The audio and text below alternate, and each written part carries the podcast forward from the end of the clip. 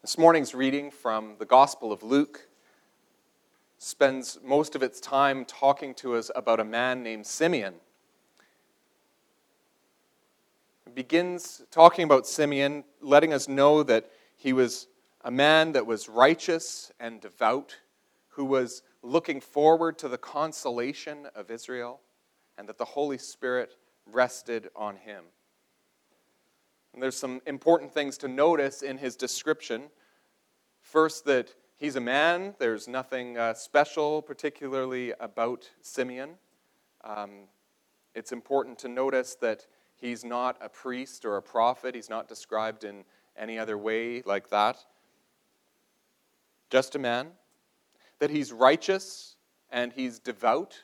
And righteous simply means right acting. Um, he does the right thing and he's devout. He prays, he goes to temple when he's supposed to go to temple. But again, there's not necessarily anything unusual about that in that particular time.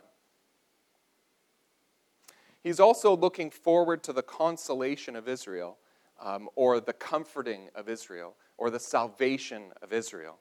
And so uh, here he has this expectation that something is going to happen in the future in his time, Israel was an occupied territory by the Roman Empire, and people like him were looking forward and hoping for a time when they would be free, where they would be governing themselves.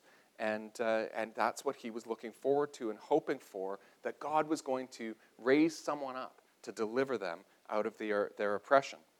Um, you notice as well that he's not necessarily focused on this just for himself, but he has this sort of other focus as well. So he's not just, he's not just looking forward to his own self interest, but he's looking forward to the salvation of his country, his nation, and his people.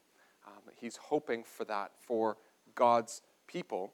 And uh, he is hoping that he's going to see that salvation or the sign of that salvation uh, before he dies.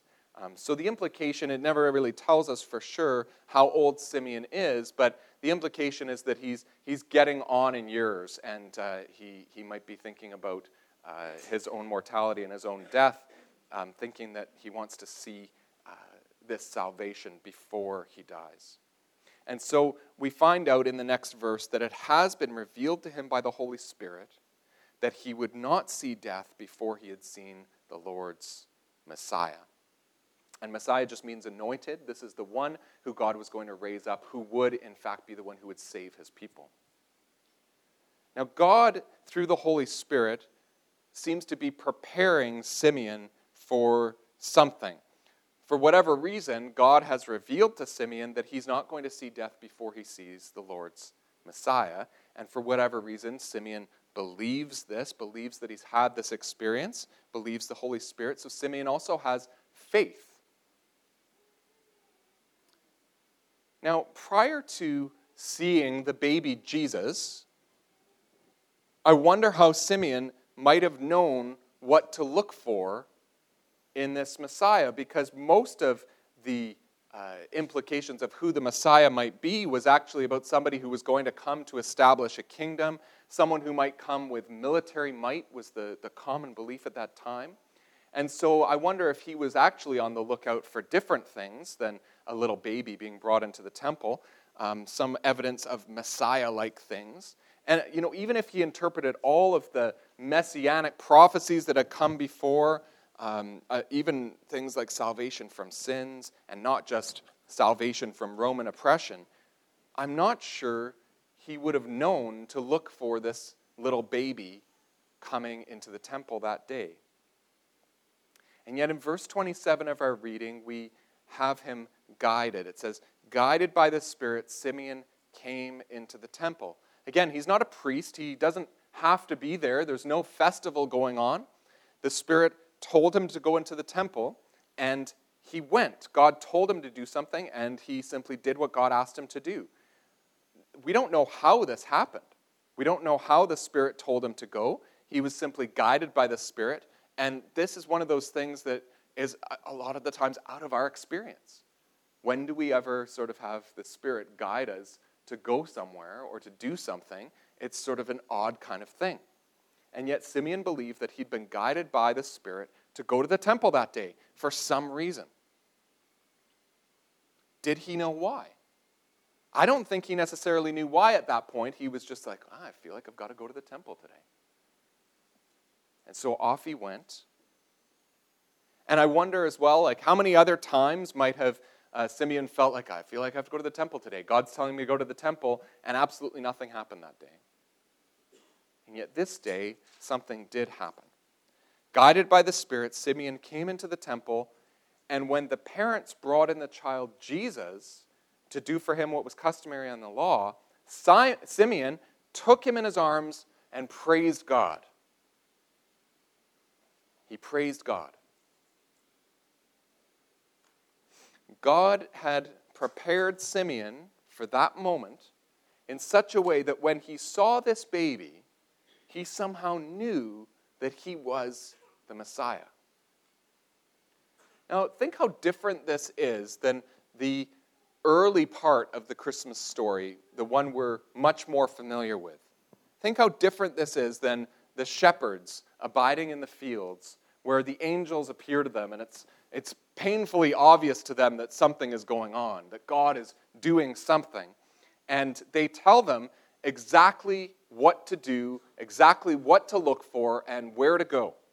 So they say, You've got to go to Bethlehem. You'll find a baby there that's wrapped in bands of cloth and lying in a manger. There's all kinds of things to look for. And Bethlehem back then was, was tiny. It was this little tiny place. And so, I mean, it, it's pretty unlikely that any other baby was born in Bethlehem at that time. It would not be hard to find the newborn baby in Bethlehem. Everyone probably would have known. And so the shepherds simply go and they just follow the instructions from the angels. They find Jesus and they tell their story, which is, of course, an amazing story. But Simeon's story is so different from that.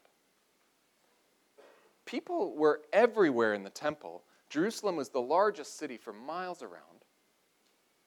And there's always babies coming and being brought into the temple. This was big city Jerusalem. Every firstborn son in all of Israel was supposed to be brought there for dedication. It's unlikely that that actually did happen, but at least the people in Jerusalem and the people in the surrounding areas, like Bethlehem is close by, they would have brought their babies for dedication in the temple. They would have been everywhere. But somehow Simeon just knew that this baby was different. It's not at all like the shepherds. God didn't say to Simeon, okay, well, look for the baby who's wrapped, you know, in a blue cloth or something like that, and the mother looks like this, and the husband uh, looks like that. God prepared Simeon in a different kind of way. God prompted him to go into the temple, and when he saw them, he just knew even though most of what he would think of about a Messiah would actually have nothing to do with a baby. Most of what he would be thinking about would be about an adult ruler, a king, a military leader of some kind. That's probably what he'd be thinking about with a Messiah. And yet, when he saw this baby, he knew he's the Messiah. And so Simeon goes over and he takes baby Jesus in his arms. Now, think about this for a minute. Simeon's not a priest, he has no official capacity whatsoever at the church that they're going to. Like, we have a baptism today, right? And so you could just imagine, you know, one of the one of the men in the church who has no idea who this family is, just coming over and grabbing the baby from you. Like, that's kind of weird, isn't it? But that's what's going on.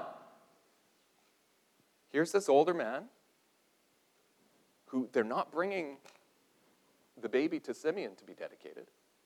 He's just a guy in the temple. He comes over, grabs this baby from them, and starts giving God all praise and glory. That's a bizarre thing to do. Except that maybe Mary and Joseph are, are starting to get a little bit used to this. Because on the night that their little baby was born, a bunch of other strange men showed up and tell this story about angels.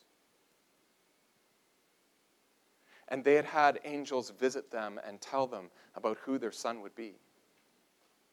Now another stranger comes and takes their baby and holds their baby and sings praise to God. So it, it's strange to imagine maybe what you would be like as parents. Suddenly, this man comes and takes your baby. But maybe not so strange for them. Now imagine that you're Simeon, though. Because what if you're what if you're wrong? Like it all works out because he actually is the Messiah, and the parents know that, and they've had these other experiences. But Simeon doesn't know any of that. What if you're wrong? Here's this nice family bringing their son to the temple, and you feel kind of within you that God is telling you, you, that's the Messiah. You need to go over there and take that baby in your arms and praise God because you believe. You believe that God has revealed to you that this baby is the Messiah. That's a little risky and sounds a little crazy.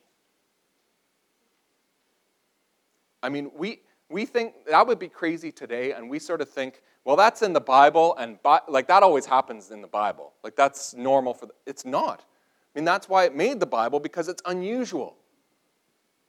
People didn't do that. It's a little risky. It, you know, even if you are right that he is the Messiah, won't these parents and all of the others around you who hear you start to praise God, won't they think you're absolutely crazy if you do that? I think most of us, even if we sort of had that feeling within us, I think that's the kind of thing we would keep to ourselves. And I logically think about this and think, well, even if I thought that or believed that, what difference is it going to make for me to do anything or say anything?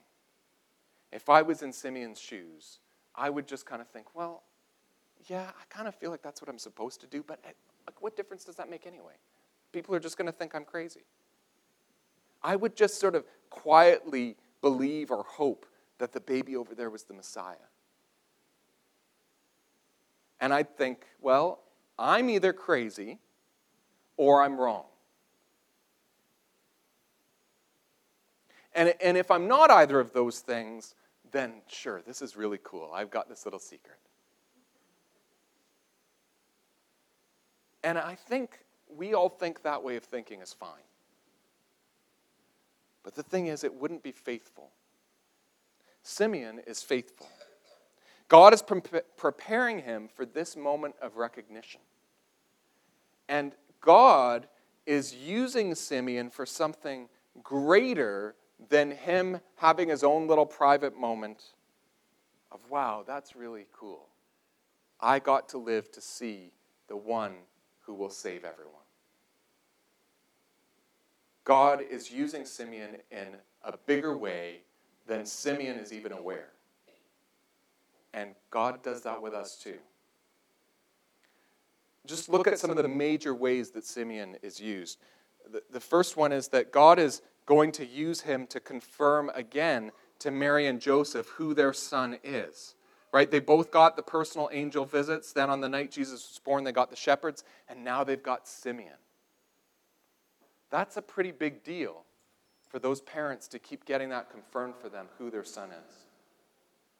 The second one is that God is going to use Simeon to provide testimony about the identity of Jesus for generations to come and even to us.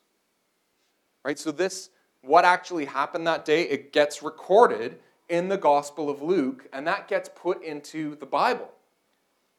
And what Simeon, just a pretty regular, righteous, and devout man, what he does because he believed the Holy Spirit was revealing something to him personally, what he does in faith, it makes it into the Bible and enables future generations to see that there were multiple sources pointing to who Jesus really is. I mean, that's a pretty big thing that God used Simeon for. Did Simeon have any idea that that's what was going to happen? Absolutely not. He didn't even know there was going to be a New Testament. God is also, the third way, God is also going to use Simeon as a prophet in a bigger way than even just being in the Bible to speak God's word to God's people. And this is just far bigger than what Simeon in that moment could have ever envisioned. the words that he says in verses 29 to 32 have a traditional Latin name. It's the nunc dimittis, which just means now dismiss. And this Latin text ended up being used as the traditional gospel canticle of the service of night prayer, which is totally meaningless to most of us. But in the medieval church, these words were sung every day in the last worship service of the day. And these words are still used in the same way today in monasteries, in many traditional Roman Catholic churches, Anglican churches, Lutheran churches. These words are sung or said. And the Nunc Dimittis has been set to different music many, many times to be used in these night services, but then also in concerts and in recordings. I mean, could Simeon have had any idea that his words of praise would be used in this way? What if Simeon had just looked at Jesus from a distance? What if Simeon had thought, a baby? I thought I was going to see the Messiah. But no, Simeon praised God with these beautiful words that the Spirit has been preparing within him for that moment. And when Mary and Joseph heard him, they were amazed at what was being said about their son. And they were amazed because they had had their angel visits, they had had their shepherd visits, and now God was confirming for them again that this little Jesus being dedicated in the temple, as any other son would be, was in fact God's son, was in fact the source of salvation.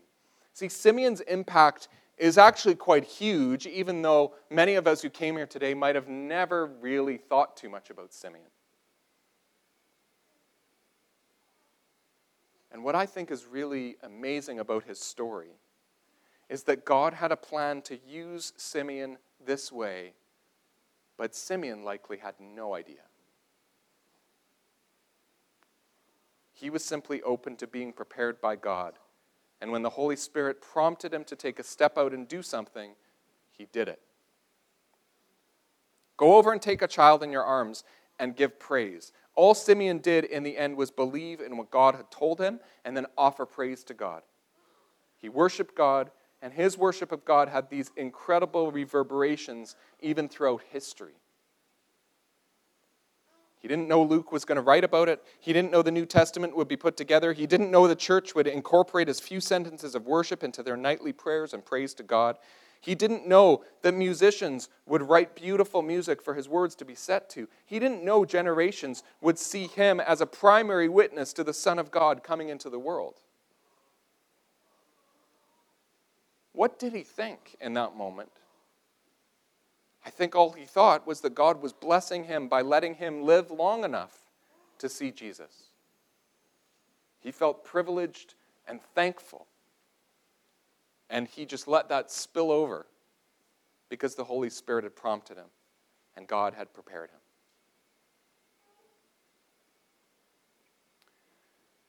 I think it's important to remember as well that Simeon did this as an older man near to the end of his life. And we know nothing about him before this time. And yet, this is the moment of significance for him.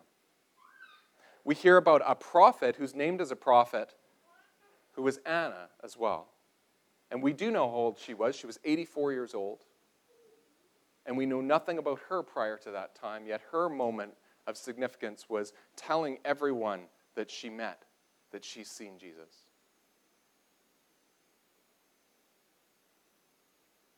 Look who God uses. It is never too late, it's never too early either for God to use you. If Simeon and Anna are in some way going to be examples for us, well, what do we do? And I think then the question is how are you letting God prepare you? And for me, the key is in the very description of Simeon's character. He's righteous. So, are you trying to live rightly?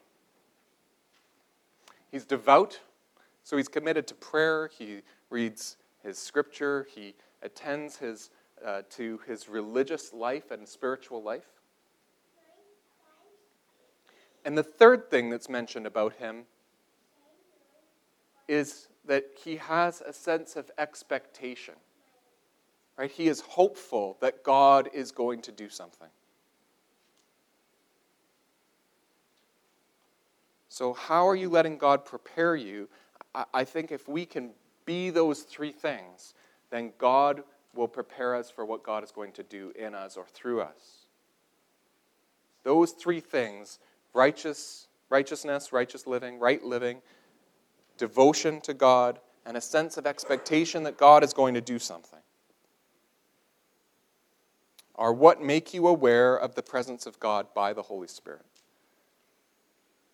This is when God is preparing you. But the real trick is that God is likely preparing you for something. And that always involves some sort of faith or risk. It doesn't seem like Simeon's taking a huge risk, but he is. He's risking embarrassment or, uh, or ridicule.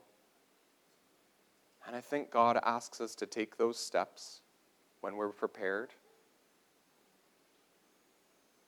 to take action for Him, even in the face of risk, and that requires faith.